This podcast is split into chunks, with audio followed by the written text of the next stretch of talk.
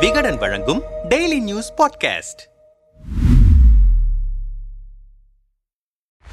அதிமுகவின் பொதுக்குழு கூட்டங்கள் கடந்த ஆண்டு ஜூன் இருபத்தி மூன்று ஜூலை பதினொன்றாம் தேதி நடைபெற்ற பொதுக்குழு கூட்டத்தில் அதிமுகவின் இடைக்கால பொதுச் செயலாளராக எடப்பாடி பழனிசாமியும் அவைத்தலைவராக தமிழ் மகன் உசேனும் தேர்வு செய்யப்பட்டனர். அதில் அனைத்து பொறுப்புகளிலிருந்தும் ஓ பன்னீர்செல்வம் நீக்கப்பட்டார். இந்த பொதுக்குழு கூட்டங்களை எதிர்த்து சென்னை உயர்நீதிமன்றத்தில் ஓ பன்னீர்செல்வம் வழக்கு தொடர்ந்தார். அதை விசாரித்த தனி நீதிபதி கடந்த ஆண்டு ஆகஸ்ட் மாதம் தீர்ப்பு வழங்கினார். அதில் எடப்பாடி பழனிசாமி கூட்டிய இரண்டு பொதுக்குழுக்களும் செல்லாது என்றும் பொது பொதுக்குழுவை ஓ. பன்னீர்செல்வம் எடப்பாடி பழனிசாமி ஆகிய இருவரும் சேர்ந்தே கூட்டியிருக்க வேண்டும் என்றும் உத்தரவிட்டார். இந்த தீர்ப்பால் பொதுக்குழுவில் இடைக்கால பொதுச் செயலாளராக எடப்பாடி பழனிசாமி தேர்ந்தெடுக்கப்பட்டது செல்லாததாகிவிட்டது. எனவே இதை எதிர்த்து எடப்பாடி பழனிசாமி உயர்நீதிமன்றத்தில் மேல்முறையீடு செய்தார். இந்த வழக்கில் கடந்த செப்டம்பர் இரண்டாம் தேதி இரு நீதிபதிகள் அமர்வு தீர்ப்பு வழங்கியது. அதில் தனி நீதிபதி வழங்கிய தீர்ப்பை ரத்து செய்ததுடன் எடப்பாடி பழனிசாமி கூட்டிய இரண்டு கூட்டங்களும் செல்லும் என்று தீர்ப்பளிக்கப்பட்டது. உயர்நீதிமன்ற தீர்ப்பை எதிர்த்து ஓ பன்னீர்செல்வம் பி. வைரமுத்து ஆகிய இருவரும் உச்சநீதிமன்றத்தில் மேல்முறையீட்டு மனுக்களை தாக்கல் செய்தனர். சண்முகம் என்பவர் தரப்பிலும் மனு தாக்கல் செய்யப்பட்டது. எடப்பாடி பழனிசாமி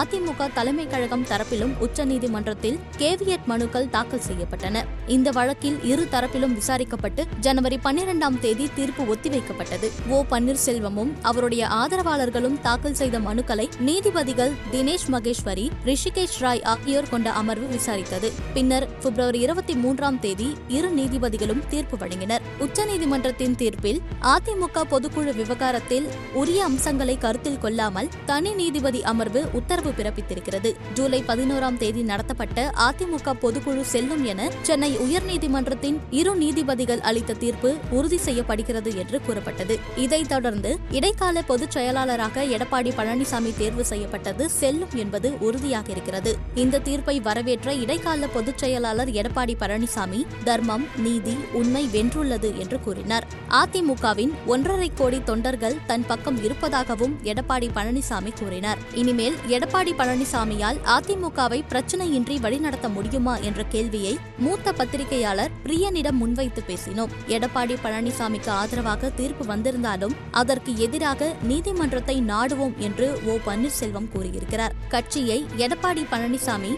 சுமூகமாக நடத்தக்கூடாது என்று ஓபிஎஸ் நினைக்கிறார். பொதுக்குழு கூட்டியது சரியா தவறா என்பதை பற்றி மட்டுமே உச்சநீதிமன்றம் தீர்ப்பில் கூறியிருக்கிறது. மேலும் பொதுக்குழு தீர்மானங்கள் குறித்து எந்த பரிசீலனையும் உச்சநீதிமன்றம் மேற்கொள்ளவில்லை. இவற்றை தனக்கு சாதகமாக பயன்படுத்திக் கொள்ள ஓ. பன்னீர்செல்வம் நினைக்கிறார். கட்சியின் ஒருங்கிணைப்பாளர் பதவி காலாவதியாகிவிட்டதா இல்லையா என்கிற ஒரு விஷயமும் இருக்கிறது. இது தொடர்பாகவும் ஓபிஎஸ் நீதிமன்றம் போகலாம். இப்படியாக எடப்பாடி பழனிசாமிக்கு அவர் இடையூறுகள் கொடுக்கலாம். இதனால் கால விரயம் ஏற்படுவதுடன் ஓபிஎஸ் உடன் இருக்கும் தொண்டர்களை விரக்தியடைய செய்யும். எடப்பாடி பழனிசாமியை பொறுத்தவரை இடைக்கால பொதுச் செயலாளர் என தேர்தல் ஆணையத்தில் பதிவு செய்து விடுவார். அது பற்றிய அறிவிப்பாணையை தேர்தல் ஆணையம் வெளியிட்டுவிட்டால் ஓ பன்னீர்செல்வத்தால் அதிமுக பெயரை பயன்படுத்த முடியாமல் போகும். இனிமேல் எடப்பாடியிடம்தான் பாஜக உறவு வைத்துக் கொள்ளும் என்பது எடப்பாடிக்கு ஒரு சாதகம்தான். அதே நேரம் ஓபிஎஸ்ஐயும் கூடவே வைத்துக் கொண்டு தேர்தல் நேரத்தில் அவரை பயன்படுத்திக் கொள்ள பாஜக முயற்சி செய்யலாம். கட்சியை நடத்துவதிலும் பொதுமக்கள் பார்வையிலும் எடப்பாடி பழனிசாமியிடம்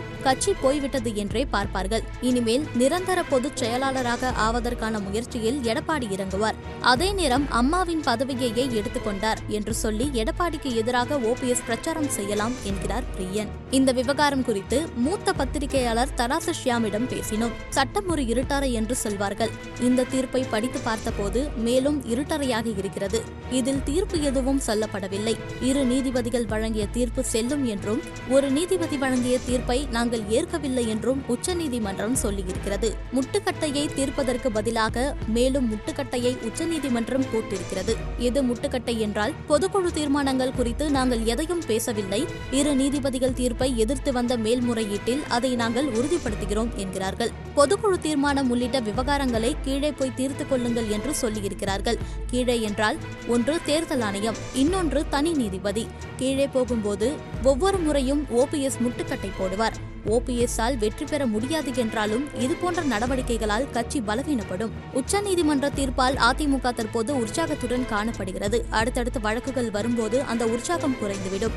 ஜனநாயகத்தில் வலுவான எதிர்க்கட்சி இருக்க வேண்டும். எனவே அதிமுக விவகாரத்தில் இருக்கும் முட்டுக்கட்டைகள் அனைத்தையும் உச்சநீதிமன்றம் நீக்கி கொடுத்திருக்க வேண்டும். தேர்தல் ஆணையத்திற்கு ஓபிஎஸ் போக மாட்டார். ஏனென்றால் அங்கு சிவசேனா வழக்கில் வழங்கப்பட்ட தீர்ப்புதான் வரும். விரைவில் தனி நீதிபதி முன்பாக ஓ பன்னீர்செல்வம் மனு தாக்கல் செய்வார். இந்த மனு விசாரித்து முடிக்கப்படும் வரை தேர்தல் ஆணையம் எந்த முடிவையும் எடுக்கக்கூடாது என்று தடை கேட்பார்கள். மொத்தத்தில் இப்படியான குழப்பங்கள் அடுத்த சில மாதங்களுக்கு நீடிக்கும் என்கிறார் தராசு ஷியாம்.